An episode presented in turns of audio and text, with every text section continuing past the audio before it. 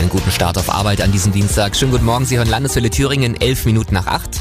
Es gibt diese Wörter, bei denen Sie sofort an die Decke gehen könnten, gell? weil die einfach völlig daneben sind. Und am Vormittag nachher kommt tatsächlich wieder das offizielle Unwort des Jahres raus.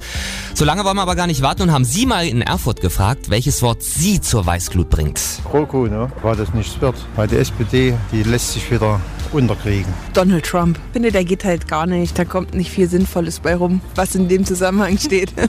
Insolvenz. Das ist nur, dass unsere Abteilung vielleicht geschlossen wird wegen Insolvenz. Cool. Es wird ja bei jedem Ding gebraucht, bei den unmöglichsten Sachen und so.